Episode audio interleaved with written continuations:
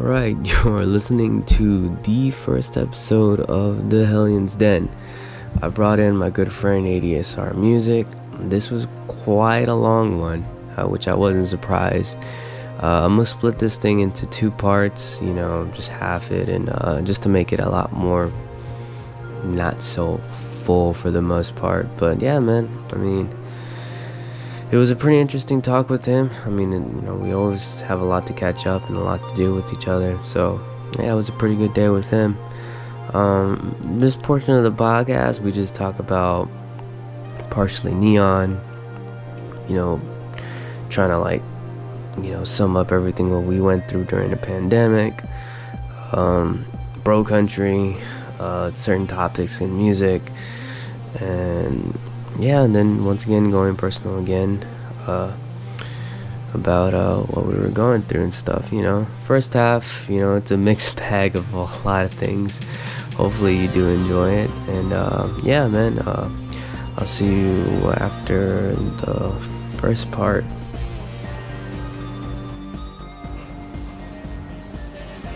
Okay, okay, guess we're live. So, I don't even know, not even new to, int- I, I just can't make an intro. So this is the Hellions Den. This is the first, I guess you could say it's the pilot episode Pilot of this. yeah. So, what I have here is, you know, a dear friend, basically my main collaborator when, when, ever since I kind of basically started The OG. creating a lot of music, the guy with the keys. I'm the piano man. Yeah, you're the piano man. you remember we used to call you that. Well, anyways, I have my, my dear friend Andrew. You know, he goes by ADSR. ADSR. Yeah, or ADSR Music on his Instagram and stuff. How's it going, So, guys? There you go. So yeah, so this is the first podcast. Uh, this this is, this hasn't even gone announced yet. So I No, this is a surprise. announcement. So this is like new, it just as a whole. But I mean, so today, man, just just wanted to see how it goes. I wanted to bring Andrew along just kind of talk about shit and. I'm the guinea pig. I'm the, I'm the test pretty much he's the guinea pig and stuff. And plus, you know, we can genuinely have a, a genuine good conversation about a lot of things that we can share topics to. So, so yeah, so this is the Hellions Den. My whole point of making a podcast was because, like, you know, the, the- you know, 2020 was rough, and for me, I just wasn't there creatively as much, and I wanted to find a medium to be creative and be still kind of centered around music centric, whether if it's an artist or talking about music myself or whatever the case may be, and hopefully, you know, just have just have people over, you know, just you know, get to know the person like a medium to truly get to know where where in the heads that these people lie, not in a messed up way, but just to have a casual, genuine conversation to just talk about ideas, you know. Really, it's it's in a way to, to you know understand where this person is coming from and where they're coming from. So, for me, it was just my way of like giving to people, whether if it's not heard or anything. It's just a project for me that I genuinely wanted to do because I just wanted to, you know, encapsulate the many great friends that I've made along the way. So you know that's the reason the whole point I made in the, in the first place, and then that of course, and it's just a platform I can really talk to and keep up to date and what the hell I'm doing. So it's a mix of things, but most importantly is to keep me busy in a way to kind of like, you know, even when I brought it up to you, even back then, it was just I wanted to figure out a way to kind of bring people together. Yeah. Have That wasn't, you know, talk. you know, just talking and stuff like that. Because you know, Misa was great, but there was like for me, I felt like there was a lot, something more. to Misa it. was Misa. Yeah, so I felt like there was just a lot of. There was something more that we had. I I felt like I needed to do, you know, maybe it's just too much for me to ask for myself, but it was just that's just really what, where I was coming from and stuff. So, that's the whole point of it. So enough for that. Now, Oh, Andrew. This so- is this is for us, but this is also for you. Uh, I mean, this is a place for us to talk and to get to know each other better. But at the same time, I want all of y'all to feel welcome here. This is a community, and whether or not you're a musician, an artist in any form, or just here to chill and talk, comments are open. This is an open discussion. Like Yeah. everybody is welcome here to talk about their experience, especially with this last year, which you said what it was, it was bad. I think that's an understatement. I mean, this was shit. This, I mean, more than shit. Like, if, if you're the kind of person, if you're a Bible thumper, you think this is like the four horsemen coming. You think Yeah. this is the end of the world. That's Um, true. So, uh, Say chill out. My mom might come in and tell you this. oh boy. No, but seriously, it just. I mean, that's just the point, man. Just I just you know, and then figured you know I just bring Andrew along. Uh, originally, you know, the, the pilot, which I have the very first one, but it was just trying it out, just making sure the microphone worked. That was really just it. But I started talking, but I wasn't too sure of just uploading. I just figured, oh, you know what, something is coming up soon, and I just rather have Andrew along and stuff. So. You're gonna release that pilot when if if this gets 500 views, you're gonna release that Hell pilot. no. Hell no. hell no. Hell No, you're gonna make an OnlyFans and release the pilot on OnlyFans. Hell no. There you go. Hell no. Nah, man. And OnlyFans. I mean, was OnlyFans meant to be like a lewd website, or was it just because like you know people just took advantage of it to be lewd? You're asking the wrong guy. Like I'm not the CEO of OnlyFans. I- I've never used it ever, and uh, I wouldn't know the first thing about it. But my good friend has bought a couple pieces of content off of it, and he's not here right now. But I, I can relay the information to you that he gave me. Yeah, just the Um, front, right? Yeah, like uh, for this story, his name will be Jandrew. All right, Jandrew. and uh, I mean, Look, man, I'm jealous of people who can, who can use OnlyFans. If I could post a picture of myself shirtless and make like five hundred dollars off of it online, why would I be working at Walmart? you know, sadly, we don't really fit that cut though. So. look, man, I'm working on these abs. All right, you know, six pack's a six pack, no matter what it's made of. Well, that's a lot of work. So, but you know, so first thing I really wanted to talk about was because this is when I have you right now, is that uh, so this is being recorded on March eighth. So on March 9th was the day I dropped, you know, you know, the first single. My first single from last year was Neon. So Good memories. yeah, man. I just, you know, and the crazy thing about it was like, you know, I called you, I think a week ago or something, and I was telling you like I was watching videos of me recording like my solo of it, and it's just those small glimpses and, and you know, just even looking at old photos during that time, and really takes me back around that time where we were, just where we were. You know, you were just grinding away. I was grinding away too. You know, and it, you know, like the whole point was just, in a way, just kind of talk about it and just kind of like, excuse me, but not only for like me and for you as well. It was just, you know, it was just a way to kind of like celebrate where we gone because you know, you went off to like drop an album too, and you went off to drop off a couple of singles. Oh, yeah. as well, and then Oh. I went to you know Working drop- on a second album. Should You come out within the next five years. Yeah. So and um, you were uh, then I dropped my album. Then I dropped like Yeah. the the extras that that never came into fruition. and I'm glad you dropped those too, because it's a lot of stuff that you worked on. Yeah. Well, one of them is just you. Remember, it's called open mic. Oh, yeah. One was just you. Oh yeah. I mean, you, know. had you had a clip of that on Instagram, right? No, actually, no. Oh. Oh. you're talking about the live studio one?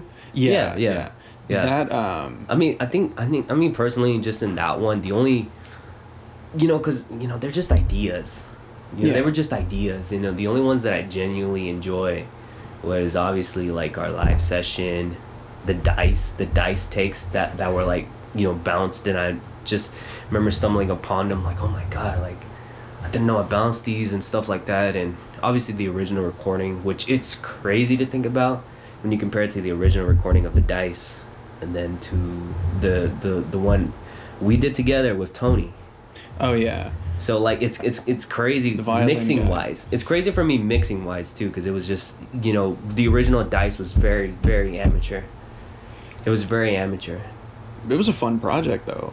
Oh yeah, no no, but the but going into the to the when I work with you guys and Yeah, having to the remix it again and stuff like, it was ten times better than where it once was. I mean, yeah, like personally, my only problem was the kick wasn't as loud, but other than that, I feel like the layering that I did, what I was able to do at that time, I was very proud of myself for what I was able to do.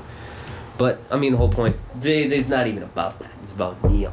So Well, hold up, real quick. I just want to say, have we even talked about the fact that you and I both feature Tony on a song? I never even thought about that. yeah, one was his violin skills and one was his singing skills. Yeah. Yeah, He's, he's fun to work with. No, he's very fun to work with. Definitely, definitely keeps you in check, but he's a talented guy. Well, you know when Tony did it, he was an in and out guy in that in that area because you know he he was ready and stuff to just do the violin take. Because I sent him the track, he already had an idea what was going into it and stuff, so just kind of went in and just you know did his thing.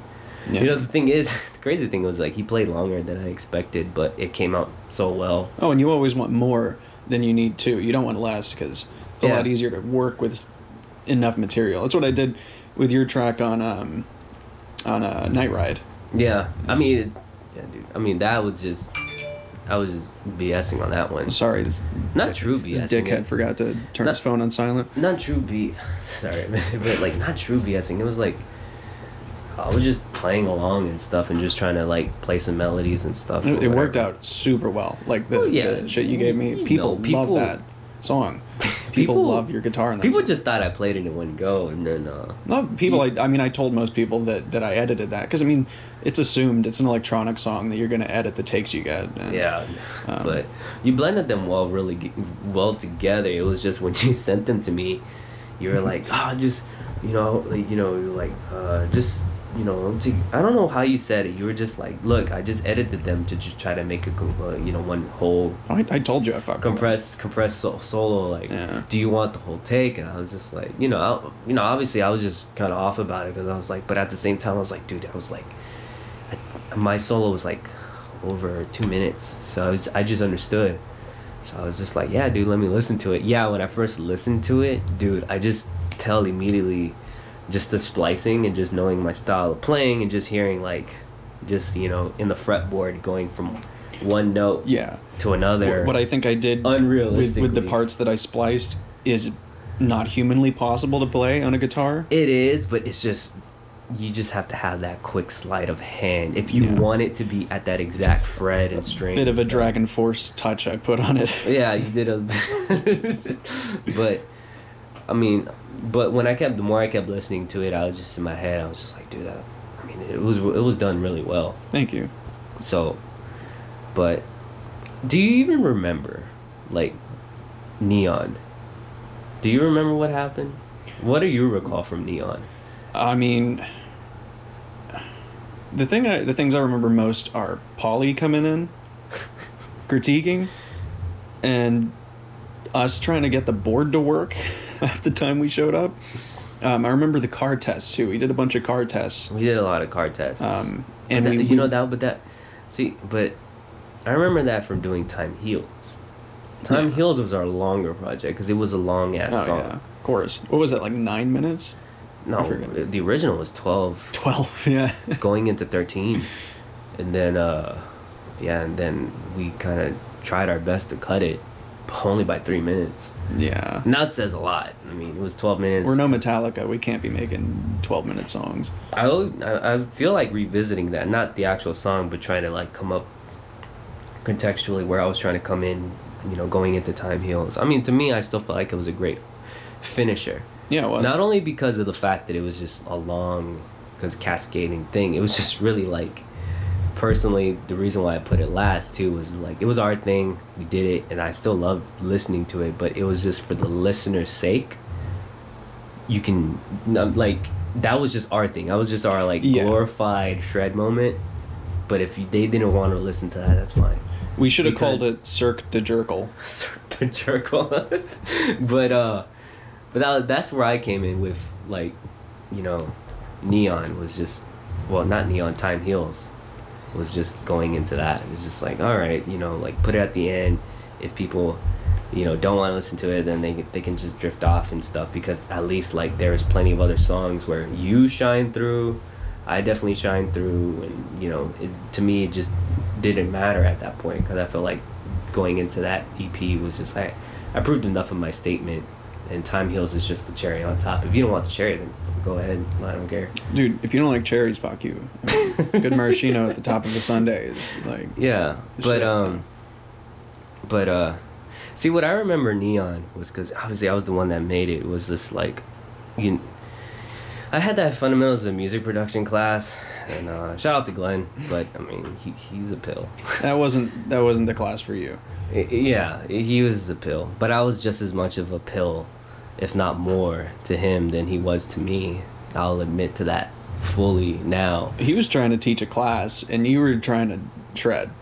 It's just two, So- two different.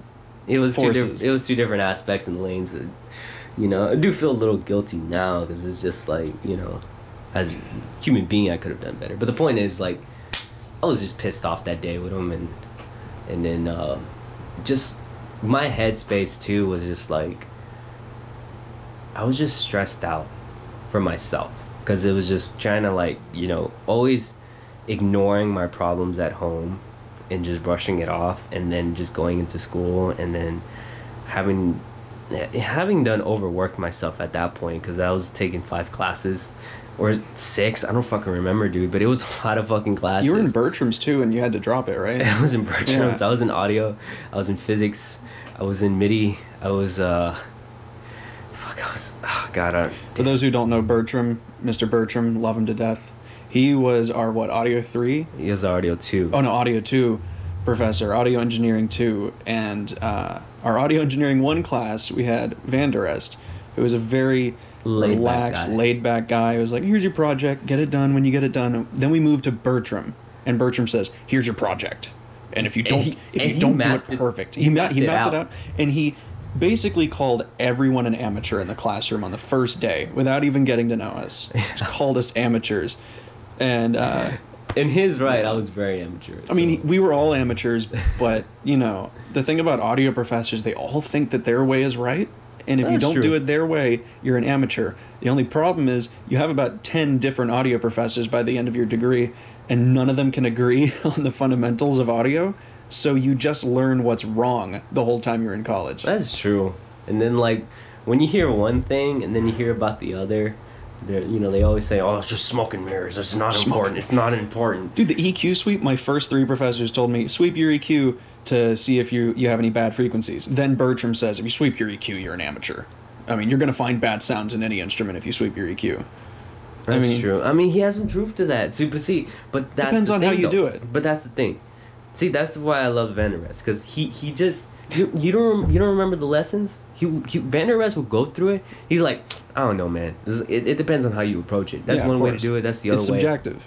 Yeah, he was, he got that. He was open about it. He was Yeah. just trying his best to just kind of simplify the basics. Yeah, teach us how to do it. Which was audio, which will, which was audio one was about. I think audio two and three and four was mostly like, hey, like take these fundamentals and learn, and take these different skills and crafts from these professionals. You know, so I, I just understood where where why HCC did it the way they did it. it was just it was just such a pain in the ass because you just have to deal with pills. You took CMS, didn't you?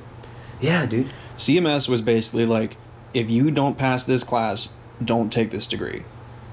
CMS is like the, the introduction to the audio program. It was the introduction, but dude, CMS going into Audio One was still kind of a step because, Yeah. you, you you went from Reaper to Pro Tools.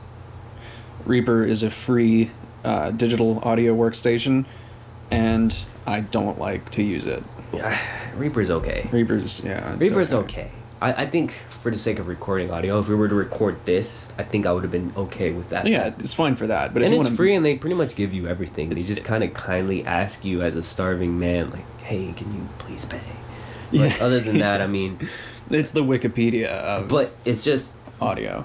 the layout was about the same as Pro Tools, but Pro Tools was so intricate, and like, and I'm sorry, man, when I, I was like, and I fucked up going into Audio Two because I barely dabbled, I barely dabbled with with Pro Tools. I, I don't know how I passed Audio One to be honest with you. You know, I just I just had you over my neck, just just doing shit. Pro Tools is like if you're used to using Movie Maker and MS Paint, and then somebody hands you Adobe Premiere, Yeah. and is like, "Here, make a professional video."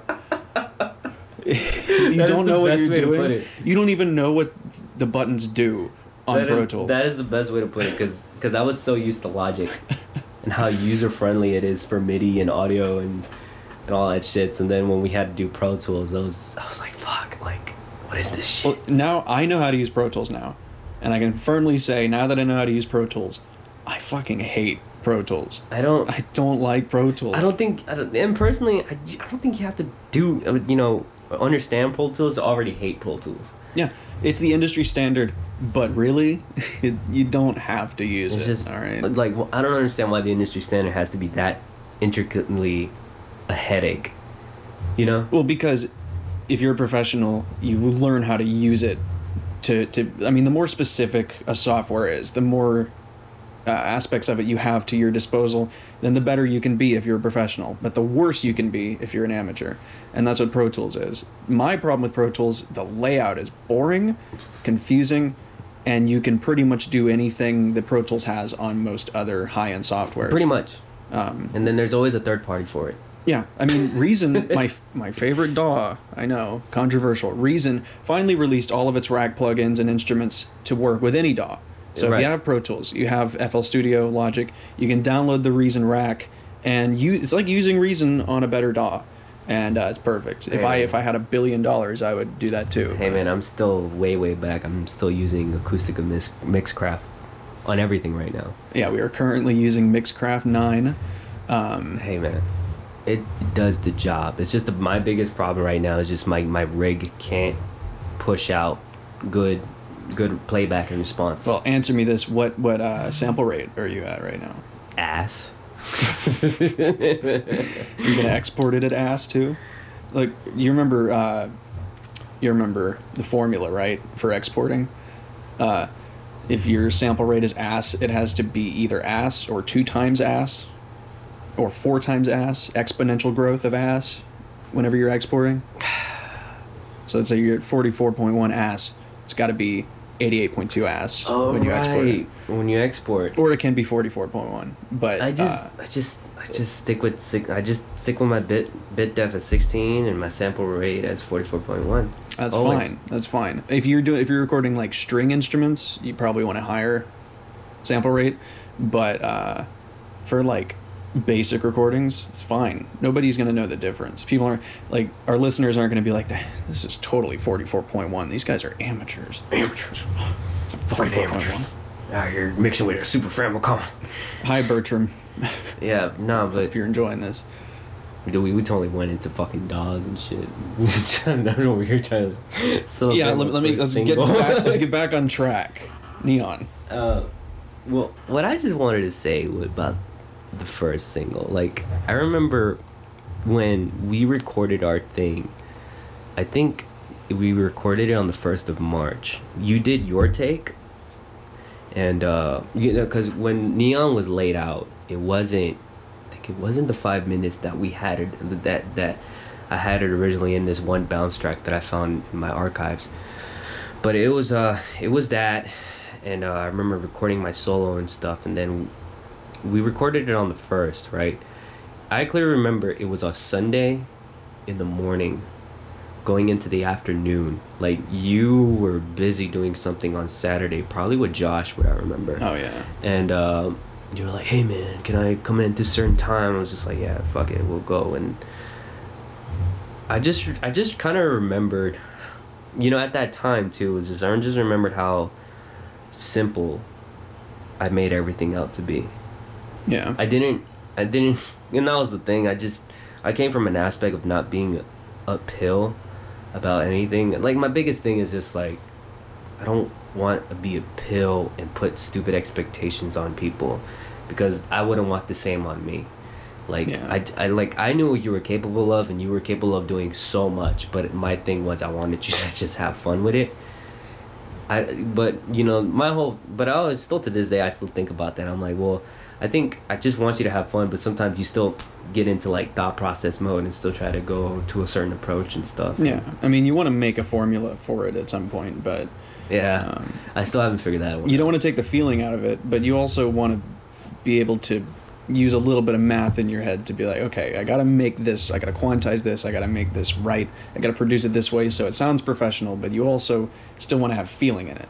Yeah. And uh, I, I, I yeah. I you don't want to cross that threshold too far, like Yeah. I did, because you lose your creativity real fast when you start trying to be a professional.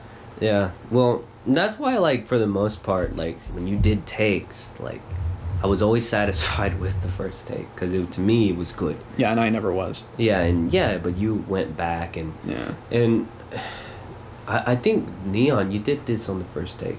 Oh yeah, I think so. You did this on the first take because all you did, you're just like, just play it over, play it over. And you did something, you worked something out, and then you went into it and you just did it, you quantized it, and then you came in, came at it like that.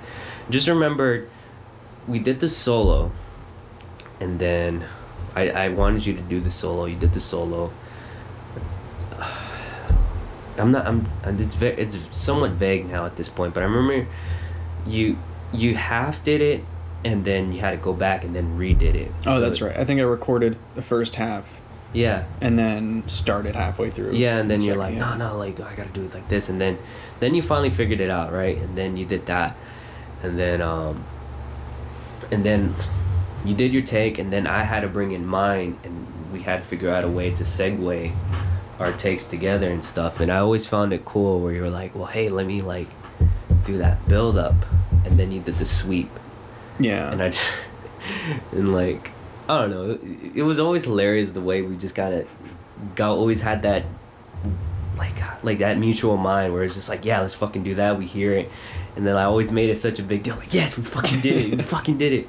Yeah, and uh, honestly, still to this day, that is still like going into that, you know, synth solo, because, you know, you just like not not not to jerk your chain man but it was just like you when you do a synth solo dude you bring like you bring what i wanted that i was missing with my synthwave tracks. Because like the guitar electric guitar you know it depends on the tone it depends on all that stuff. But if you just have the right synth and you just play it it brings a different color to you know and that, that's why that's why i called it candy neon that's why i called it neon and all that stuff was because like when you brought in your solos it, you know when i picked when i chose the right sweep your style of playing was compared to like a lot of people that i met was very like different and unique from a lot of piano players so you just brought that color that color that i needed you so you know and I didn't see like like oh I used you. It was just nah. Just you had that, and I was like no, like you got it, like, and um, like I said, man, it just neon, neon, and that's why originally the dice was meant to be the single. yeah. it you was. remember that? Yeah, you It were was talking meant about to be the for a long single, time. but but um, but when we did neon, and my solo too, the, the segue to it, this like I said, this the synth solo was just fucking great. The way you finished it off, and then you build it up to my solo, and honestly, that's still one of my favorite solos, because Yeah. honestly, I didn't really think about it, but I did so much takes for that solo to get it right. Yeah, you did. Because I mean, I think coming from a guitarist perspective, I was tuned down a half step. It was C minor, so it was it was in that good. It was in the middle of the neck, where where everything was kind of possible. So I just wanted to just try my best to expand that, like just do my best to expand everything in that aspect of the neck. So I remember, you know, you know how the solo came out to be. My solo was like, so I think it was a Friday or something. I don't know. I forgot. Like it was a Friday or something. Yeah, Friday or Thursday, one of those days. And uh, the day before, Matt, Matt, or, like, or he likes to go by Shout out Knox to Matt. now. Oh, he yeah, likes to go by Knox now. But Matt, man, like, or at the time, I used to call him Lada. And Lada. He has too many aliases I have gave him, but you know, His shirts were dope though. yeah, I still want still want some, man. Lada if you ever listen to this, I still need more Lada Gang shit. But um but that's the thing, like I remember Matt, like I think a couple days ago or a day before, he was like, Hey, like, what are you doing? Like, I need you. I need you to help me out with something. I didn't record a video and stuff. Cause he had like he had I don't, I don't know, man. He's a, he's a man of mystery too. Cause he tells you what he does, but then you realize he's, there's more layers to him. Oh yeah. Like what the fuck He's he a does. mysterious man. so so I remember he just bought this expensive ass gimbal. Like this just just like zero gravity gimbal that you, Oh, can, yeah. you can come up with cool camera angles and he had like the newest iPhone at the time, so it was like this high quality shit. He wanted to record you playing, He wanted to record me playing because he had to make a commercial. but it turned into you finding your solo, right? Yeah, because I remember he because I remember he was just like, hey man, I just need you to record something. So like do do whatever, just do your thing, pretend you're in the studio or whatever. But since when I had that free time and I was already working on Neon at the time, and I kind of showed you, but um, but uh, we were still kind of like we agreed. Oh, okay, well we'll do it Sunday. So this was still before. So I was just like, well, I'm already here. So fuck it, I'm gonna just, I'm I'm gonna just do a couple of things, lay down the rhythm had an idea of the rhythm, so I laid it down and stuff like that, and messed with a couple of things and stuff like that. And then at that point, I was just like, well, I mean, you know, I think he just wants me to record some shredding shit, so I'll just record some shredding shit. And then at that point, I'm like, well, I might as well just do my solos. Dude, I did a shitload of takes for that solo. I think if you, think if you go through the Logic files, I think I was over at forty, over at forty takes. Shit. And and the thing is too is just like, it was at first I was having fun and recording it and then eventually I just kept hearing the playback and stuff. Like really, at first it was for the sake of his video, and I was just like, no, no, no, I'll just you know do it Sunday. But then the more I kept getting into it, I started like figuring out parts that I liked. Yeah, and you didn't want to let it go because you were already on to something. Yeah, I was already I was already on the hot seat and stuff. So that was like one of the true true first times in that album where it wasn't truly like oh I'm gonna go from here to here. It was just it was somewhat my first way of comprising a solo.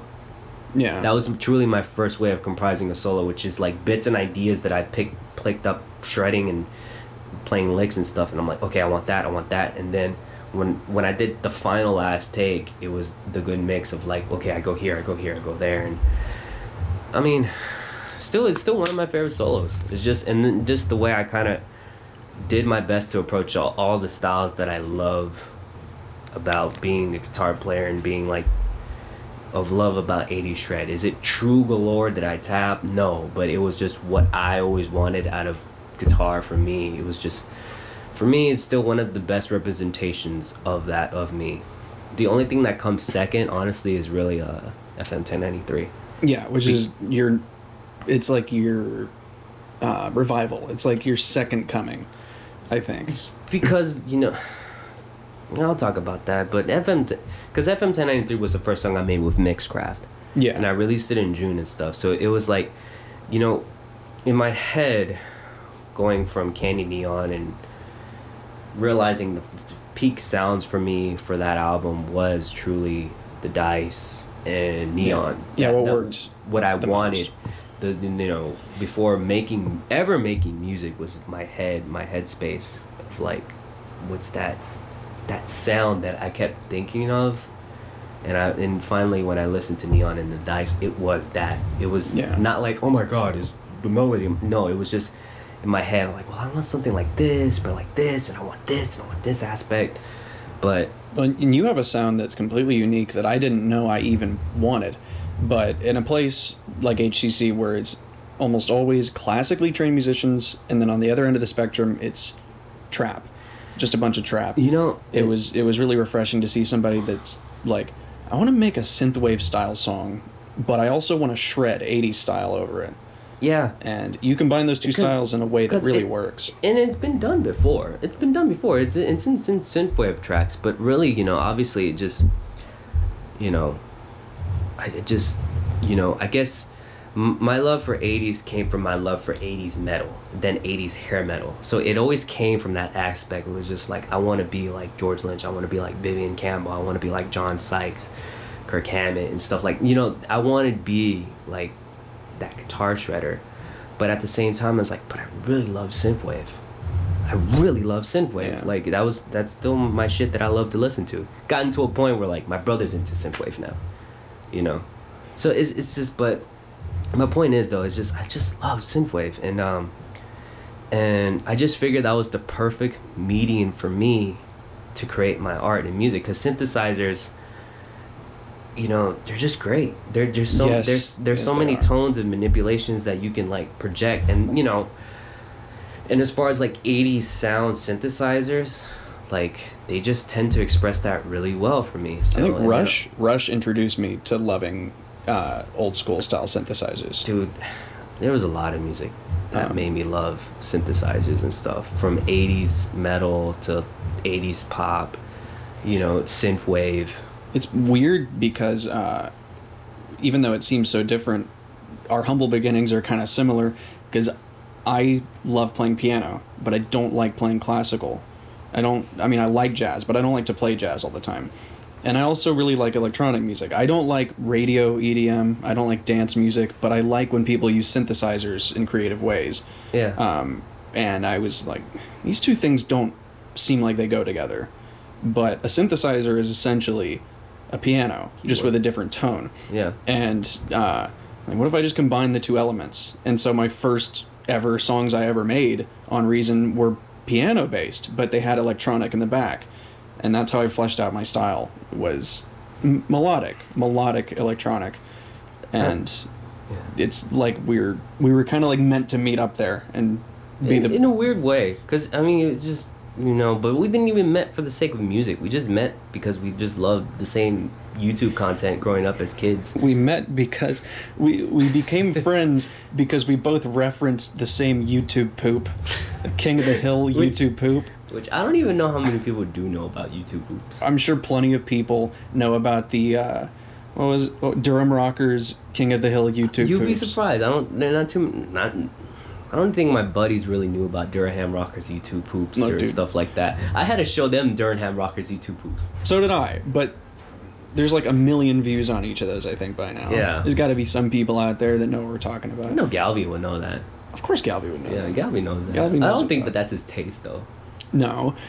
Um, I could be wrong. Look, we gotta ask him. everybody, if you don't like YouTube poop, go look up Fesh Pince of Blair. All right, watch both of them. or Michael Rosen YouTube poops. Yeah, yeah. pretty good. Or if you don't, if you don't like that, then YouTube poop isn't your style. Yeah, it's just, I mean, there's a beauty behind YouTube poops. It's a, it's a it's a blend of uh, stupidity and art. Yeah, being creative with video editing for no reason at all. You're doing nothing but making. just like just so you can have like you know like for instance like Hank Hill say lol or yeah, to make Hank Hill say "lol" or or, Dallas Salad or you know or just having Knuckles you know say bitch or you know it just I'm sorry but it's just that's hilarious and who can forget the classic sauce yeah in every YouTube poop? or you know or having that Robotnik old Sonic the Hedgehog TV show for him saying pin gas to pingus Pingus. yeah It's it's just a glory the glory age of YouTube. But we shouldn't be talking about YouTube poops. I mean, but the point is, um, so your style, like, for my my background was just, I mean, look, embarrassingly enough, but I mean, it made me who I am. I was just a true diehard metal kid, in in in high school. But before that, um, I, I just, it, it was you know to this day. I still tell him from time to time, but it was really my brother. My brother showed me so much music as a kid like to to to i think too much too much for me because he made me explore different genres and that because he would just i would always you know be passenger side with him and he would just play his music and it was a mix of everything. It was screw hip-hop r&b uh, rock metal uh, cumbias you know and you know stuff you know you know i don't i wouldn't say surface level stuff because he he knew even more stuff that he dug into electronic and and all that stuff and like different kinds of electronic you know from house to uh you know sometimes dubstep and then he even Hey, showed me dubstep. he showed me hardcore he showed me what the f- he showed me hardcore he showed me hardstyle he showed me a lot of that euro shit too through his friends he showed me a lot he went he showed me from basically metallica to basically billy ocean to billy ocean to freaking you know hard style. You know it's just it was he introduced me to a lot of music. So i already kind of came into like middle school just loving different styles of music and still loving still being a teenager and still loving what whatever was on the top 40 hip hop top 40 pop and stuff like that you know. And i have no shame in that. Just no shame. Yeah like a lot of those songs I, I can still sing to by heart you no matter Okay. how cheesy they are. I I've got a burning question for you. what Top five bands that influenced you as a musician today. easy number one Dokken because of George Lynch. George Lynch was my aspiration. He's your he's your hero. He was my biggest aspiration to being a shredder. All right. Now, second, that'll have to be truly where I'm at now as a musician is uh the synthwave uh guy. It's just a one man band. His name is Miami Nights uh 1984. So that guy helped me out a lot. Now, those are the main two as far as like modern like where i can truly dig my roots right now as far as where's my creative mind but deeper than that i mean to tell you the truth as far as like a biggest admiration of guitar and just quote unquote guitar shredding was ozzy yeah. so Yeah. you know, you know, if you listen to Ozzy's discography after Sabbath, I mean, he just he was just blessed to be given virtuosic guitar players. And my favorite one between all of them was uh, Jakey Lee, because you know, "Bark at the Moon" was like one of my favorite solos as a kid. So this is all coming from rock. I mean, so- is Sabbath is in there too, right? Like Sabbath has to be. Yeah. Yeah. I mean, I love Sabbath, but but to be honest with you, like I love Sabbath, you know, uh, you know, but for the sake of like my metal mentality, like, I want to listen to fucking metal. Yeah. But when it comes to like now where I'm at, where it's like I want to listen to some rock and roll with some fucking kicking guitar licks and shreds and stuff like that, it comes from Ozzy. It comes from Ozzy, and really, I just love the Bark at the Moon album. I love the Bark at the Moon single, and that you know that's what kind of inspired me to pick up, you know, later on guitar and stuff like that. So, but others, man, like that's something I gotta really think about. Really, I think honestly, true. Another thing too was uh, Billy Idol. I kind of realized now, going into looking back, was like I always loved, you know, Rebel Yell, as a kid. Like that Rebel Yell song was so like to me that was just so cool you know the synthesizers the lasers the guitar solos the vocals and i know that was a very 80s and then coming full circle later on in life li- actually listening to the full album it was just yeah like when i was making candy neon like that rebel yell record was on heavy replay um All right. all right. so yeah I you got you got one more. One more eh, like i'm trying to really think and not be put on the hot seat it's just like really think about You got like- five seconds. you know but uh just really thinking about okay like what was it and stuff but um really it was a tank really it was a lot of rock stuff you know but let me see let me really think about this one No rush. I know it's gonna take me a minute to think of mine. Industrial, electronic. It's kind of hard to pinpoint. It's kind of really hard to pinpoint, you know. As far as true, like, you know, sometimes where I pick up the little aspects and stuff like that, yeah, I mean, mm, those top four I can just still name off by heart just really because of like the synthesizer, the style is not true. It's not you can't. I, I don't feel like you can truly trace that to that, but it's just in my head. It was just like okay, I kind of Yeah, I mean- want to figure out a way to combine a mix of the mix of the mix of. doesn't have to be four. perfectly noticeable, but uh, as long as they influenced you, or You know. But you know, number five will be kind of hard to pick. But if I, it, it, you know, it was just really just '80s rock in general. Like, I remember in my period of time when I was into like big AOR, like '80s AOR, which is like basically album-oriented rock, where like record labels pretty much like filtered out these like quote unquote hit machines. You know, they're just Yeah. industry plants, industry plant rock. Because honestly, dude, like the guitar tones coming from those musicians was like just beautiful, which is you know the reason why. Like I tried my best to kind of come up with that tone for the dice, the that simple guitar power chord thing and stuff like that. So like that synthesizer, guitar, you know, something from a flock of seagulls to, you know, you know, even like Michael Jackson's uh, Thriller guitar tones that had it. can can we Steve really quickly talk about how there's a noticeable lack of reverb in modern guitar tones. Really? Like it feels like in the 80s there was a lot more reverb. But you got to think about like yeah in the '80s, but it wasn't. It wasn't the end all be all of guitar tone though. No, no, but just even in metal, it seems like everything was more full, more sustained. Yeah, I, I'm looking at Metallica mostly. Like my eyes are like darting at Metallica. No, trust this. me. Later on, like a lot of those albums later kind of picked up those those those tones and stuff. But it's just really, really, dude. It's just that was just the time. I guess. I guess Yeah. really. I mean, it's, you got to look at it. The, you know, at that time, that was the Zekites, bigger, better. You know, longer. You know that Yeah. that's where that's where the Zekite was at that time. I don't. But to me, I don't think it's the end all be all for for for guitar tone. It's just yeah, I think now it just lacks it because that's what we want to hear as a as as a public. I think that's just what we want to hear. Just cleaner, public. yeah. It's just you know just I guess just guys like you and me that just listen to that.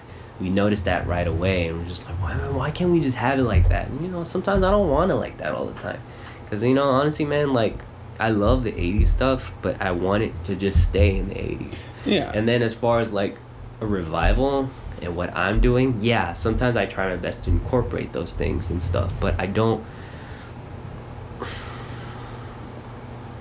and I don't want to make my art more than what it is. At the end of the day, it's just synth music and guitars and shredding and stuff like that. But at the same time, it's like my, my head is just like, I don't want to be too formulaic and stick to the A's. No, I just want to stick to my formula, what I like, what I like hearing, what I like making and stuff like that. And that's what should matter as far as like n- never, yeah, like sometimes I do use gated reverb. But that's just, but that what comes with the style and the art and the music and stuff like that. But even this this newest single that we're working on, yeah. I'm trying to like eliminate that for for this sake for the sake of this single. I'm just trying to eliminate that. Just just because I know I can do it and I can do it without it and stuff because there was plenty of music before then that didn't use it during that time, which was like the house music and all that stuff. Mhm. But but yeah. But I mean that's just to answer your question. I mean like yeah, there is a lack, but it's not something I crave for in guitar tone and stuff like that. Yeah, sometimes it sounds dry and stuff, but it's just you know, that's just subjective. I guess for me, the reason why I'm looking for reverb is uh, I'm kind of projecting it from electronic to rock because in electronic, it seems like with a synth lead, especially if you're doing a synth solo, which I don't even hear much anymore in modern electronic, is I want a good reverb. It doesn't have to be a lot, but I want a good room reverb. I I want, I want, want that quick, airy snap reverb. I want a space to be created with a song, and everything that I've heard on the radio in the past five, ten years now is um, clean, and it focuses on a drum track. And the the real sad thing is, I, I can tell when they use a drum loop for every song on the radio. Nothing wrong with the drum loop, by the way. I use them, but you can tell when they are like they go into FL Studio, find a drum loop that's already a preset, and just loop it, Yeah. and play a couple chords over it, and find a uh, an artist that's popular to sing over it, and Yeah. it's like easy cash. yeah, it's easy cash. It's I like mean, Illumination's movies. it's like the Minions movie of, of music. Uh, it's easy. You know it's gonna make money. it's processed. Yeah, it's Um, it's commercialized. But I think that's just what comes with a lot of the music that we hear now. Like that's just what comes with it, man. Yeah. Honestly- and I, I do like some of these songs. Yeah, don't get me wrong. I don't. Uh, It's just I don't I don't know, man. I, that's just where we're at now.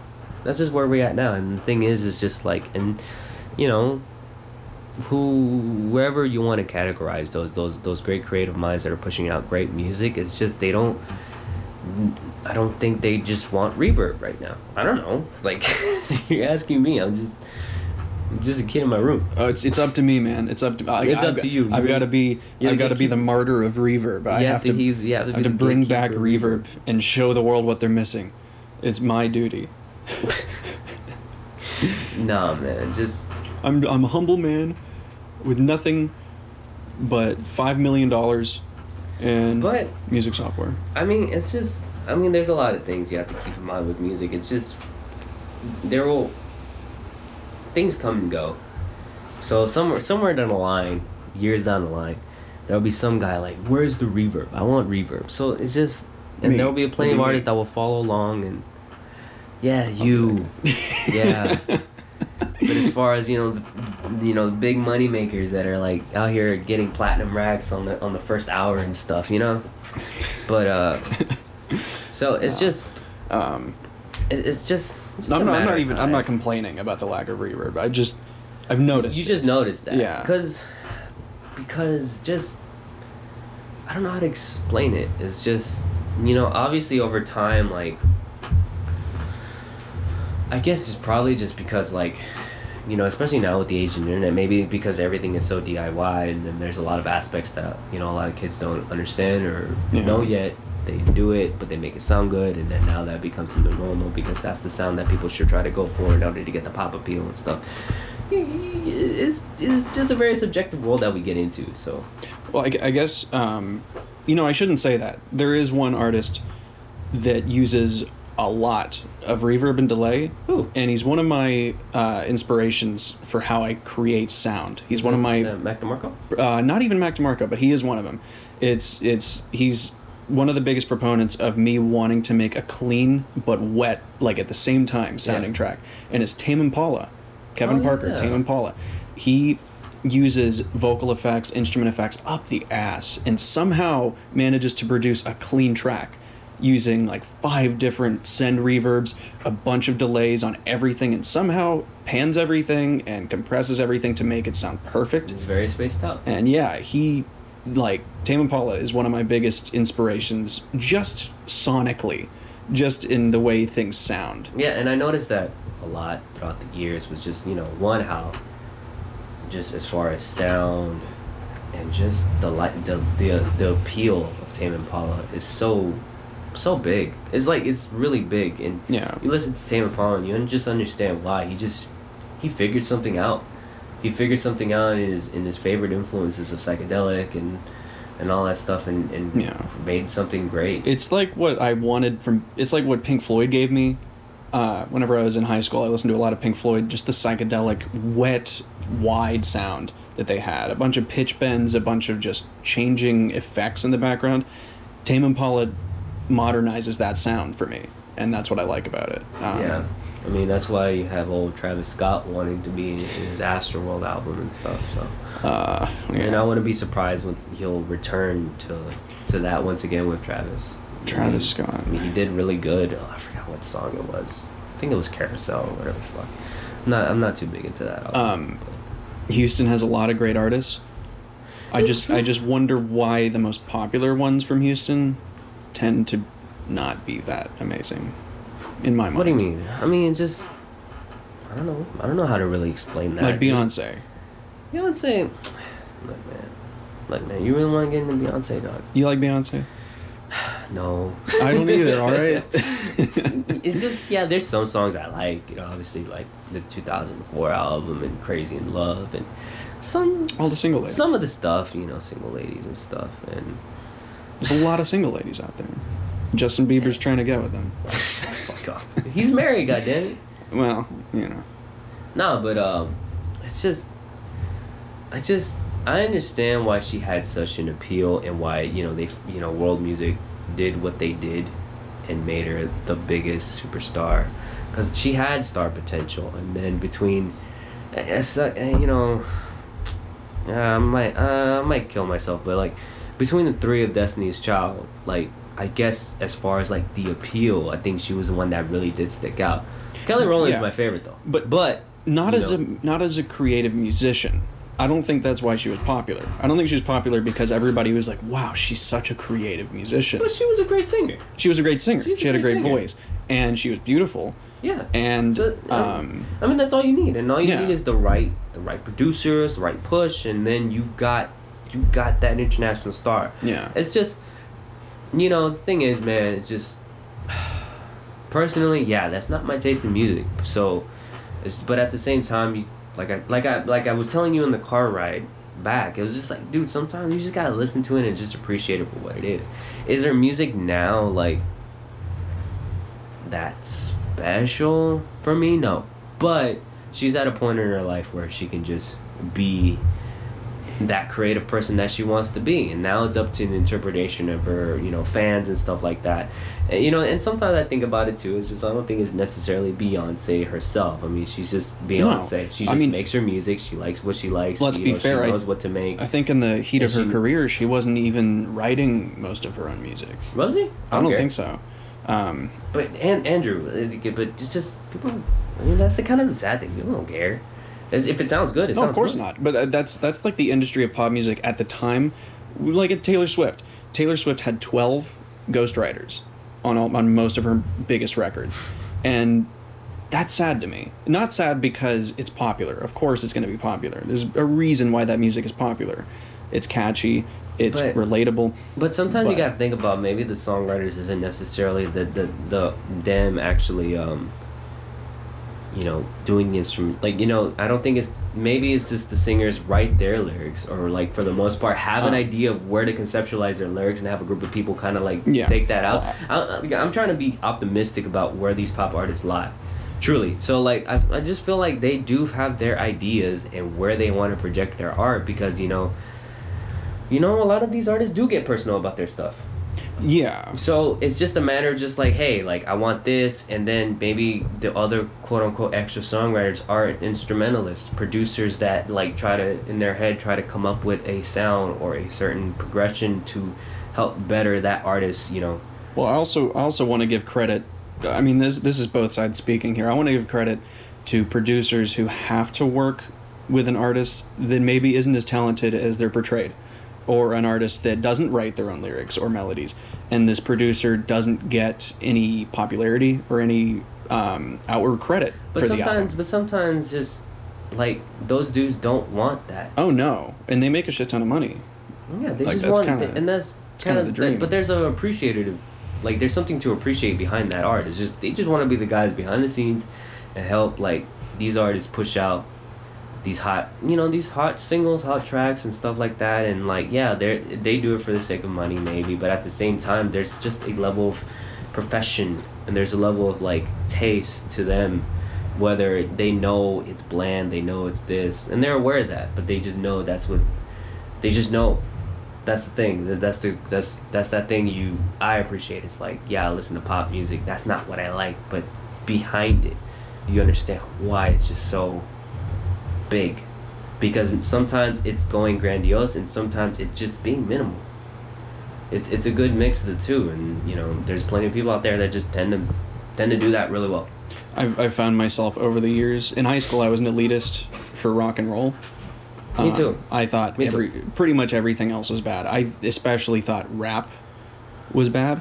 I have grown a lot over the years in realizing that pop music that I used to hate, there's something about it to appreciate a lot. And with rap, I actually really enjoy a lot of rap, and there's something about Wow. it to appreciate. But the only genre of music that, at least a majority of the time, I find myself still not understanding or thinking there's much merit to is stadium country music. oh bro country Yeah. but there's but it's the same thing as far as the pro- producers that they know what to do Yeah. They just know what to do. They just know what's popular. I'm for me, it's more the personality of modern country music. Well, of is- uh, ad lib, just um, talking about things you would see out in the country, like a big truck or a cornfield. We're the boys down here. yeah, talking about beer, talking these- about truck. These country artists writing these lyrics. What was that Blake Shelton? I think that's what his name is. I don't. I don't think these country artists work on a farm. I think they live in a three-story like mansion, and they're talking about uh, living in a trailer. I believe that it's here in town and sing of him my. Yeah, I know. Yeah, no, but uh, I don't know, man. That's just pop country, dude. Yeah. That's just. I mean, even true country purists like don't agree with what's going on, but it's No. just once again, it's just it's coming from a perspective where they just realize what what works. And and you know, I don't I'm not a I'm personally not a fan of bro country because I think it's just the lyrical content is just so brain dead. That's It what I'm kinda- talking It kind of just stereotypes, and it just stereotypes, you know, small town people into being like a bunch of just a bunch of dumb fucks. yeah. But but they like that stuff. So, but if they like it, so and then that relates to them, I mean, It's true. that- It's it. it's like we were talking about with But- One Direction. But it's not all the time. So let's let's not say let's not generalize. But it's not all the time. There's No. people that, that will listen to it like from a small town and just be like, bro, what the fuck is this shit? Yeah, of but, course, but, of but, course. But it works. It works the way they There's enough people out there comprise it. that are vibing with that. Be, be also because too, it's just you know a lot of people who move into country, right? A lot of people who move into country, these they're like young adults, they're teenagers and all that stuff. So like, they were brought into like pop. They were brought into like you know the early two thousands rock, late two thousands rock, and where it was all fun and all that stuff and poppy and um. And just, and then having their older sibling. There's too many contributing factors that I've realized with bro country. Why bro country is bro country to this day. It's a mix of rock. It's a mix of pop. It's a mix of this, and then now it's like, you know, I, a couple of years ago, like I remember seeing a video like this needs to stop in country where it just. They, they're Oh, adding yeah. Booms and claps and snaps Yeah. and stuff like that. They're adding like that that poppy poppy hip hop whatever pop beat or whatever into country and stuff with acoustic guitars and stuff like that and to make it to give it that appeal to, to bring in different bring in more people into that to be fair, you can't gatekeep a genre of music. so th- that's the thing it's Uh. just like it's just like yeah i'm not a fan of bro country but bro country tends to relate to a lot of people It does. And to be fair, I have not tried listening to it while drunk on Pabst Blue Ribbon. So maybe, maybe I'm just not. You know, it's like you got to listen to Pink Floyd when you're stoned. Um, i don't You got to listen to Metallica when you're drunk. Maybe you got to listen to Bro Country when you're drunk on some cheap Keystone Ice or something like, or natty lights you know or Natty Lights. Yeah. So I wouldn't. I wouldn't. Maybe I'm not in the right mindset. it just you know the new country relates to the young audience and and that's the thing you want to relate to the young audience and it's coming like i said it's coming from those homes that are introduced with all them stylistics and stuff and then when they listen to country to them it's like oh my god you know like i love it Yeah. and stuff and yeah sometimes maybe some of them but you know if in a in a picture perfect world you just hope that like with still with the sound with the same twangy bar- like you know voice of country and the same for the most part you know the the instrumentation is still just right about there yeah there's no more strings or anything but the acoustic the steel string acoustic guitar sound is still there which is synonymous all throughout country Everybody likes a good Johnny Cash song, okay? yeah. Like, so that's- my point is, is just you know, in a picture perfect world, you just hope, yeah, they would want to listen to older stuff or whatever and stuff. I mean, look, as far as my, my my my my country background is just listening to bro country. I'm not into bro country. It's just having to listen to bro, coun- bro country through the radio, through different types of works and stuff like that. And the other thing too is just, uh, and then just. uh listening to a Johnny Paycheck album and just calling it a day. so, you know, I, that's all my. I'm so as far as that field and spectrum, I'm just ignorant and just listen to bro country. Like, oh my god, like people like this shit. But then, like I said, some like I even tell you, sometimes you just gotta take a step back and just think about it, and you know. You're right. I'm holding on too strong to my uh, my imagination of what's going on in people's heads when they make or listen to that music. Look, man. When it comes to music, nothing much has changed in high school. I'm still a dick about certain things. Oh, There's me some too. things I don't fucking like. Oh. But, but, you just grow the fuck up. I guess you just grow the fuck up and you appreciate things for what they are. Cause you can't you can't change what's going on. So why complain about it and stuff like that? Because sometimes you look at somebody generally enjoying that, and it's so. And even though you hate what's being shown, you hate what's being said they're still bringing a sense of joy as much as they they bring me like bring my music you know they, they give they give them the sense of joy as my my music gives me that sense of joy and stuff and you know honestly my music isn't all that great either honestly I wouldn't say that. I wouldn't say that at all. Don't say that about yourself. no but what i like too i like hair metal all right where dudes put on hairspray and tight spandex and stuff like that and i like old school metal And I like dude- Skrillex. Yeah, and you like Early school. Skrillex. You know, and I like old school metal, and you know, honestly, a lot of those old school metal guys are a bunch of greasy, long-haired fucks with you know neck beards. Yeah, it's pretty easy No to, offense to to them, though, but still. it's pretty easy to look at a genre of music, simplify it, and make it sound stupid. I mean, you talk about early Skrillex, and you go, it's just a bunch of fart sounds with a drum beat behind it. Why would people listen to that? And then you realize he is a master at dynamic sound design. He's a master at creating an instrument out of nothing. And then you when you realize where dubstep was before, and then Oh, you it's completely during different that before. Yeah. beginning era of the early two thousands and stuff. I mean, it was such a big quantum leap. It's the same way as ten years before. What I'm somewhat familiar to is drum and bass. Yes, yes. So like, dude, original drum and bass, man, that is some original stuff. Like you know, Industrial too. That's same. That's the Yeah. same thing too. Industrial goes back in the mid '80s, dude. Yeah. You know, And it's so much it, different. and it comes from like new wave and you know and like old old pop and stuff like the you know electronic dance pop and stuff it comes from that and well, stuff and, and it's just a Skrillex bunch- doesn't make dubstep. He makes bro step. that what is true That's what it's called.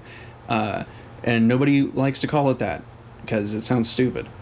So they just call it dubstep. But I mean, it's dubstep, still technically dubstep you know in its way. But I know having to eventually coming along with listening to original dubstep you're kind of like wow like how much it has shifted and stuff. Yeah, you know but you know a lot of with like but that's the thing with a lot of electronic music you realize is it, it it's always been an experimentation first of what can be projected what can be done and what where can you push it and what do people like and then eventually somewhere down the line like a bunch of younger people pick it up and make it into songs and then eventually you know it catches the attention of of other people and, Yeah. and commercializes it is definitely an influential style of music. Like it's the most somebody starts a thing And- and, then people do that until it becomes professional. But it's kind of weird to think about all forms of electronic music have been experimental, have Yeah. been a form of experimental, has been, in, in, a, in a weird sense, a true form of art.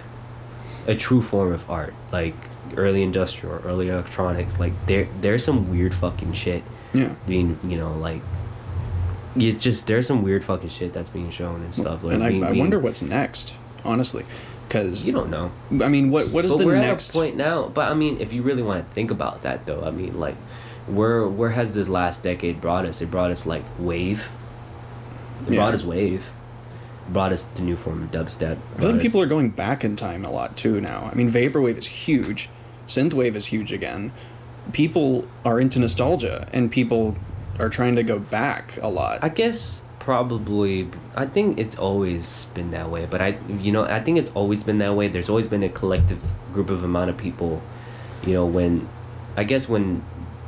I guess when American culture became more civilized and a lot more like mass and there's cities and subcultures and stuff like that, I think there was always small subcultures that always wanted to be hipsters about things like I like Yeah. older things. I like older things, but now we're just we're, we we see we see it as such a at such a bigger level because we have the internet yeah, that's and true. and you know being being Such a, a teenager and being a teenager and being impressionable and whatever you think is cool to you you will follow along to these certain trends and stuff you will for me to this day like my my true trend of just wearing denim and white sneakers and sneakers and converse and black t-shirts and stuff like that came from that 80s metal scene it's true. that has never changed.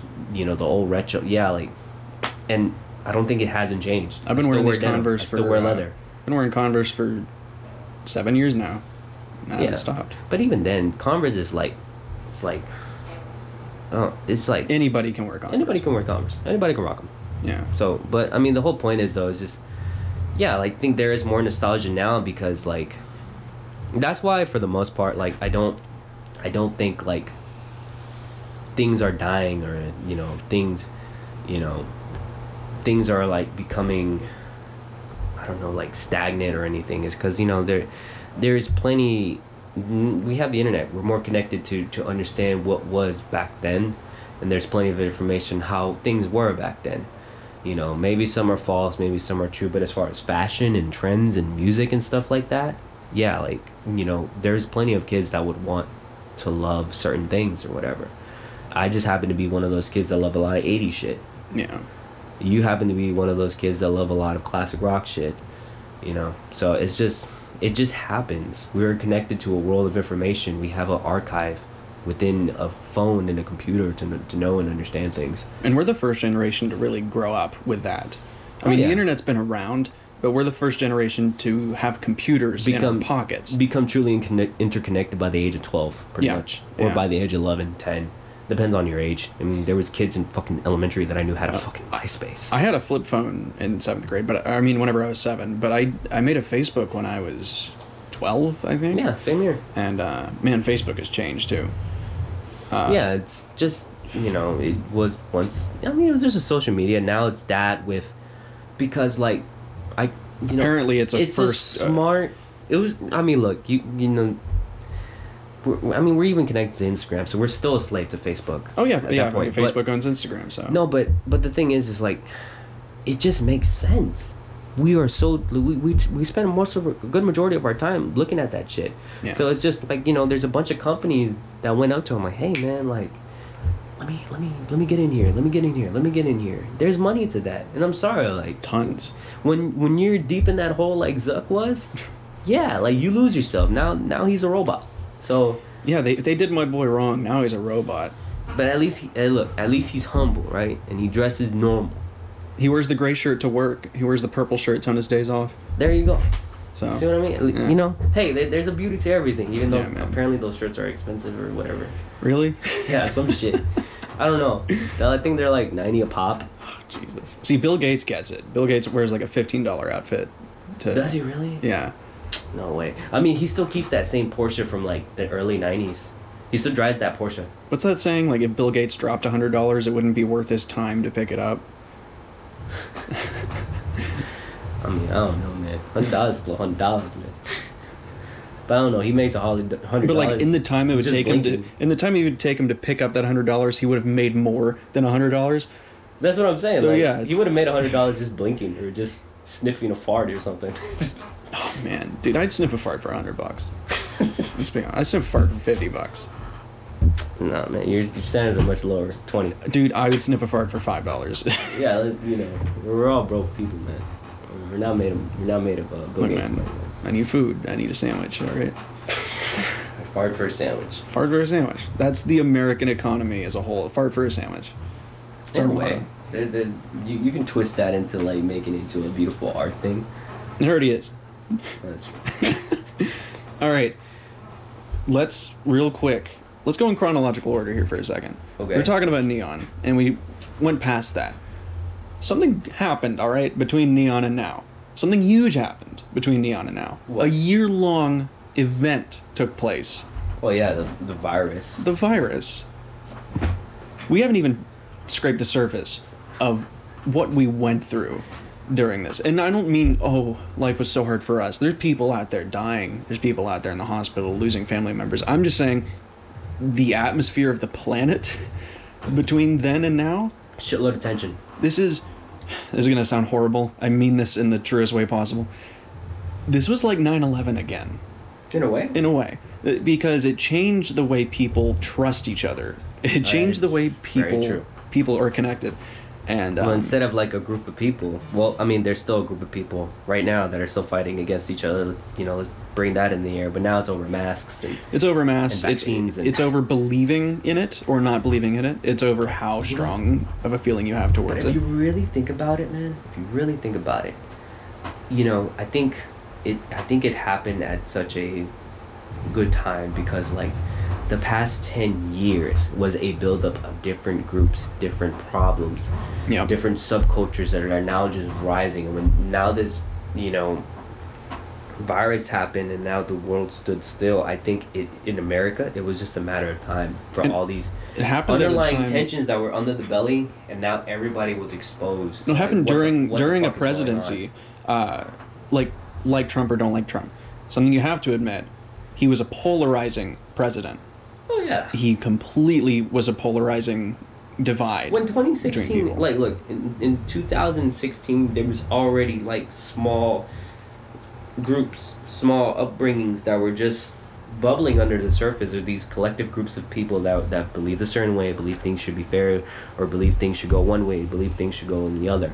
When Trump happened and stuff, it was a true I think it was just a reflection on the American people. Like, okay, like, do you want to let an idiot in office or do you want to let another idiot in office? Because the Yeah. 2016 election was a true, was a true hilarity of like how fucked up It was is. pathetic. Yeah, it was just The we just 2016 election, no matter what side you were on or not being on a side at all, the 2016 election, everything that took place was pathetic. And by the end of it, no matter who won, somebody was let down. And uh, Yeah, I mean, and but that's the thing. It, like the internet helped push these subcultures to like stick to one, stick to the other, and Yeah. like lash out at each other. truly a divided America at this point. It's just that Um, that's one of the things that made me realize in the past four years. Like, man, the internet kind of fucking sucks at the same time. Yeah.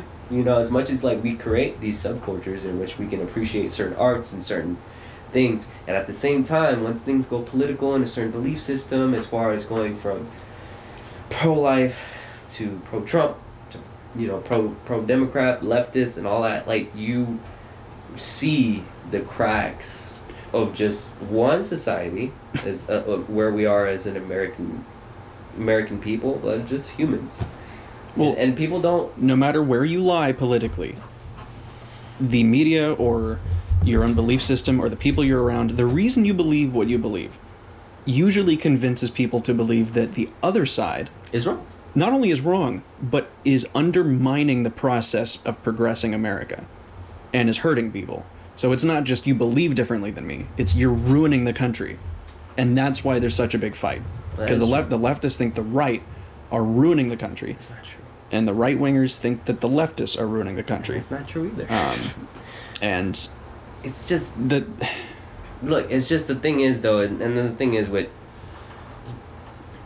another thing about the internet is just like there. Bill Burr said it very wisely. There are no qualifications to put shit on the internet. An idiot can go up there and put something that's factual, he's and then he's and living then- proof of that. and then there are so many people that are that can be manipulated that with it like and that's the thing you got to give certain people benefits of the doubt you know they're like you can't just automatically put well they're just an idiot to begin with to just believe such a thing or whatever and all that no it's just sometimes man i think w- even with anybody within their own right and in their own heads they do have a sense of reasoning a sense of logic maybe a sense of morals. Sometimes they keep it hidden because and sometimes they don't.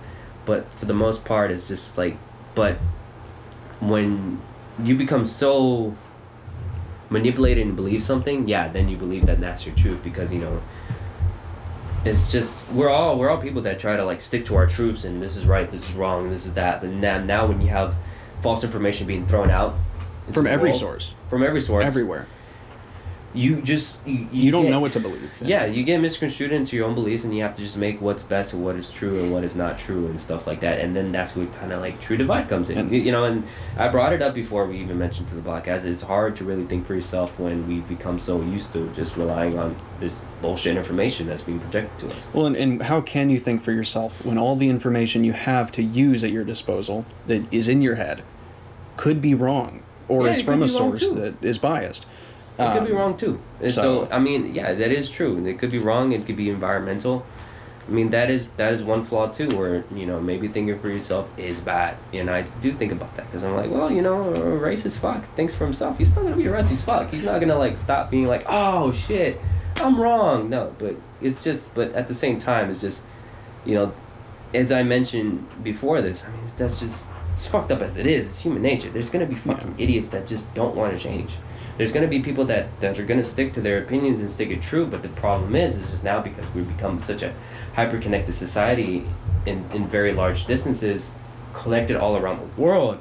It just it just it just I don't, it, it accelerates the, the, the ugliness of who we are as human beings as far as like how far we will go to you know just hurt or uh, you know hurt one another Well, it, what a perfect societal climate right now to finally have a pandemic.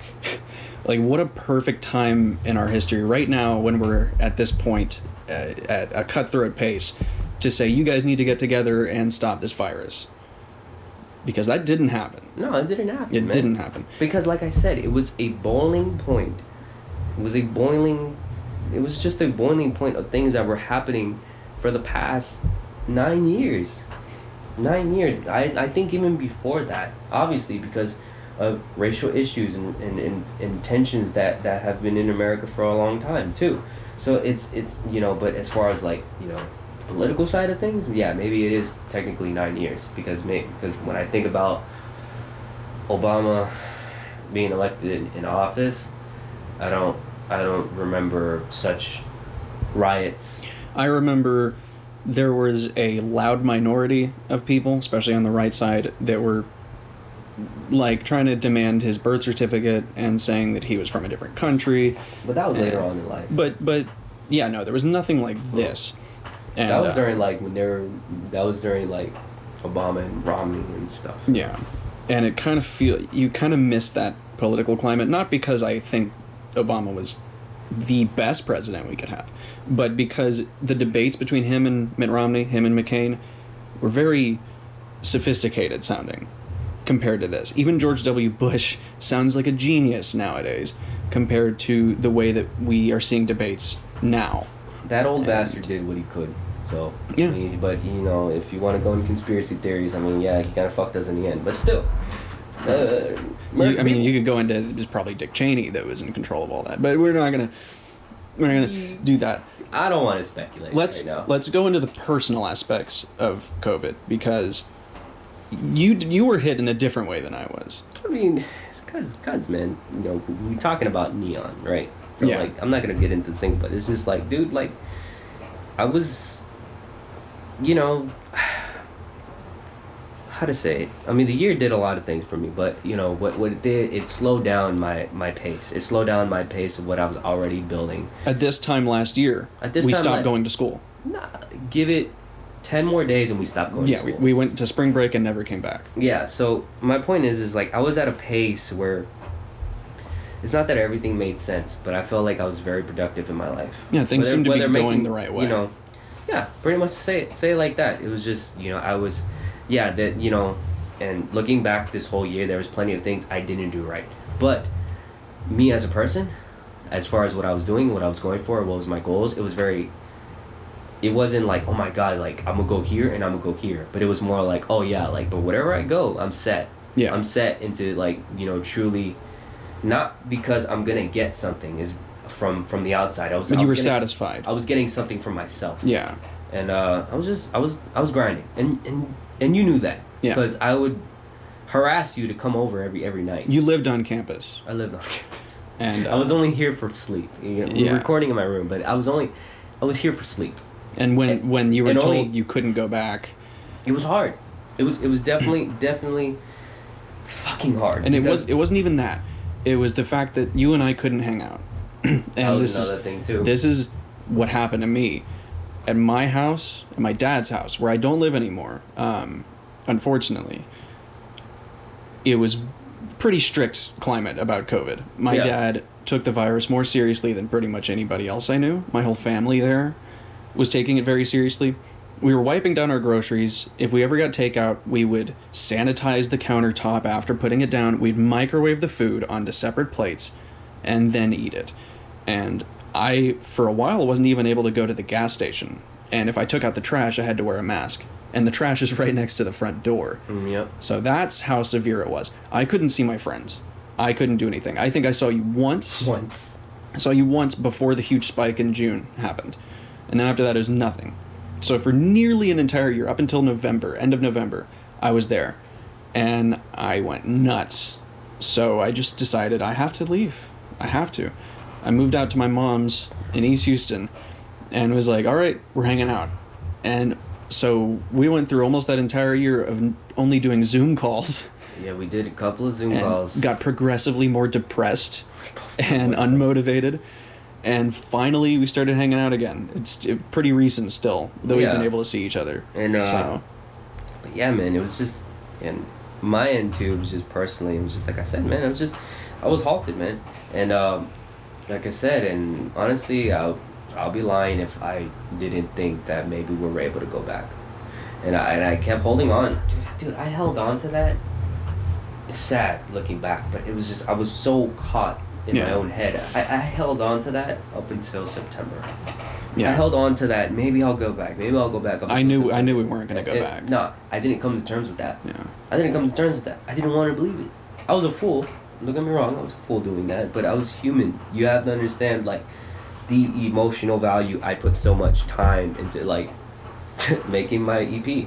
Yeah. You know, and just you know, at the time getting better, and then, you know, and and getting where credit was due finally, where on my end. Yeah, because obviously I started off as, but I just kept going, and I got to a point where you know people people really appreciated what I did. Yeah. At Whether school, whether they we didn't whether they truly didn't understand or mess with it or not, it, it came from that aspect and and we had listeners. We had active uh, people who were inputting Yeah, on our community, on our music community.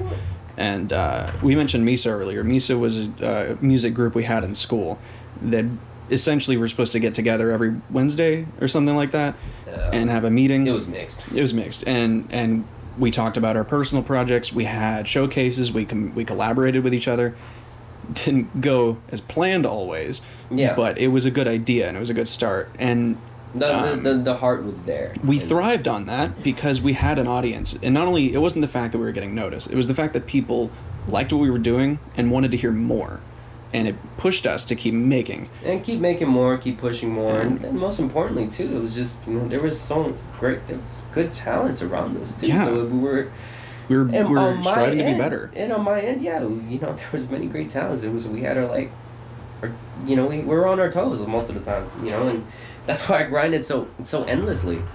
So I grinded so endlessly because you know like, like I said, man, four hours of sleep. yeah If I was lucky, four hours of sleep. Uh, zero sugar monster Zero sugar And monster honey and bun. honey buns. yeah and a core power uh, protein shake if I had some money. yeah so I mean, it. I was just, I was just living, I was living this this grinding lifestyle, getting paid little money, you know, getting paid little money at that time. But you know, what I was doing, I saw, I saw, the value. I, I just saw the value, and you, know, right now I make music, you know, I see it, but it's at that time, yeah, it was no other, because you had this environment, you had this console where it was just you, and whatever you needed to project at that time. So I mean, and I was constantly there, working on projects, doing school, you know, and honestly, yeah, I did wear myself thin because all I did was just focus on making music. but you were making music working that's the making thing. music and then you know and some nights i i was drained and i would just improvise and phrase into the wee hours of the night not recording anything you know and you know in result making shred videos and stuff like that because it was just it was a constant push for me to keep on going and keep on keep on being creative. It was it was such a haven for me. Yeah like i'm not gonna lie at back at home was i the best person? Fuck no i was i was horrible. I, I was i was a entity that just slept here and left you know but i just knew being that person i just knew being outside i was working towards something that that meant so much more than what, what, what was going on in my problems at home. But when things halted dude i was stuck here. I was stuck with the problems that, that were brought up once again. And then you know let alone being stuck in my own head and not being adaptive not not coming to terms with a lot of things dude i was still not here. I was still going my girl's place. Because in my head at that time that was the only only thing in my world that i created that was still there. Yeah. And that's where I, you know, did a lot of growing, but that's where I fucked up. Because I just it took me a while to get my studio going and stuff like that, and I still had support to get this studio, but the drive was gone because I just did oh it's temporary, it's temporary, and then you know I was I wasn't able to get the album pushed out by the end of the year. I didn't get to make a lot of songs last year, and you know truly slowly over time, like my drive was slowly going away because I just didn't see, no longer saw the value in what I was doing. The same the same drive, the same grind, the same hustle, that mentality where I was like, yeah, like it's amateur now, but I know in years time I can still do that. Yeah, and those glimpses where I made FM Tiny 3, KON, and certain like projects that I haven't really put out yet. I mean, I was still mm, those glimpses. Yeah, I, I remember who I was, but for the most part, I was still stuck in my head, wondering like, what, when can this be over? Because I needed to go back to doing that because that's when I felt the most good and comfortable and you know and sometimes but when you look at it like that man you, ha- you had to change you had to like toughen up a bit it just took Yeah. me, it took me very quite a long time and uh what kind of finally hit the stone was yeah when we started working again we started hanging out again yeah that brought a lot of good i was like yeah okay let me go let me go but i was still not there yet because you know during that time i picked you know had a sales job went went to shit went to shit Yeah. uh, to Christopher Williams, I, I let you down. I couldn't, I couldn't, I couldn't hold the sales job. But yeah, went to shit, and then um, uh, worked at, I worked at a gym. Worked at Planet Fitness of all gyms. Just quit. Yeah, I just, Just quit not so long ago. But you know, I worked there. from Kudos. August, all the way up to fuck, like you know, all the way up to the end of February. Yeah. So, what kind of had me thinking in the end, what kind of made me left the job, and you know, was during February when I realized it's been a year, and uh, and what was going on at work, and you know, they were gonna go twenty four seven. I was working overnights for five nights, so I was the only overnight guy. When they wanted to go twenty four seven, I was very uneasy about that because I just didn't want to like I barely had enough time for myself within Friday through Sunday, so just having to just work around these this fucking overnight schedule fucking up my sleep. I just didn't like it, but the same time I was thinking about where I was a year ago in February, and you know looking at myself then and looking looking at myself then looking at myself now I just wasn't happy. I just truly wasn't satisfied where I was in my headspace because I just kept maybe not holding on to the past like oh my god I was this? It was more like damn like I'm not going anywhere. If I'm just doing all I'm doing is cleaning treadmills and giving people Gatorades and massages and shit. So I mean like I just that whole month was a thought process. And you know unfortunately word was getting around in the job that I was gonna leave. And my manager was on her toes just wondering when the fuck I was gonna leave. So I just finally I'm still to this day you know it's been a week I'm very uneasy about the situation that I made because because it's it's in the beginning. It's in the beginning stages of what I want to do and what I need to get back at. But I knew I had to do it because like I shouldn't have blamed COVID or I shouldn't have held on to anything to be back where I was. And you know, during this month too, this podcast idea was always been my idea even last year. It was just- Yeah, we've been just- talking about this since I was stuck at home. So. Yeah, so it was just this idea was always there, and a couple of more ideas. Obviously, finishing making a second album, hopefully somewhere down the line publishing a book. Yeah. know, Yeah. teaching, you know, and I'm not completely jobless. I teach kids uh, down at Pearland. So, I mean, there's still a bit of fulfillment going on in my life. And even then, during that month, too, I was teaching kids and I was getting more kids. And, like, while I'm not making a lot of money, I'm not making a lot of dough teaching kids for half an hour. But when I realized that, you know, teaching kids simple open chords and, you know, and one kid, you know, guitar licks that, that I thought was so cool when I was learning guitar, like, there's a bit of fulfillment to that because that same passion that you have, you know, you see it in them when they have their light bulb moments. But it just made me think more. Where it's just like, nah, man, like I, I need to get back to this shit. yeah. Really, Yeah, really get back more. to this shit. And, and you know, this past week has been hard. I'm not gonna lie it's still been hard. I mean, I've been practicing and stuff, but it's you know, when when when I when you when you fall that hard, you know, there's still so much doubt in you Oh yeah. that you can't shake off. Yeah. But that's I mean, that's where I am now in a nutshell, The- pretty much. the past entire week, every night I've gotten on the computer under Reason, downloaded new instruments, all kinds of stuff. I've probably tried to make about 50 different songs in the past week. None of them, none of them work out. Like, I'm just like, what the fuck am I doing? Even right now, it's still not easy because I think about. You know I've, most most of my song ideas were a thought in my head, a certain key, chords, played on the guitar, and and yeah, I'm still trying to like get back in that creative sphere bubble. And yeah, I've made some pretty cool stuff, two singles and stuff, but you know that that grind is just I, I need to get back to it, and which is You and me like- both. Which is you know which why I wanted to make the podcast to begin with was because like, in a way, it keeps me busy.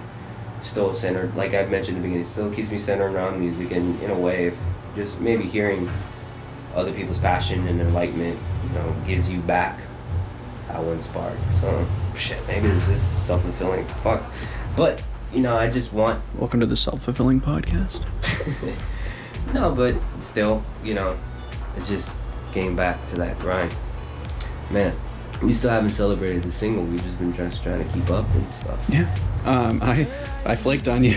yeah, man, it's all right, man. I flaked on right, you. There- You're supposed to hang out. It's the first episode, man. It's the pilot, and in a way, it's just like, it's just it's just a way to kind of make this happen.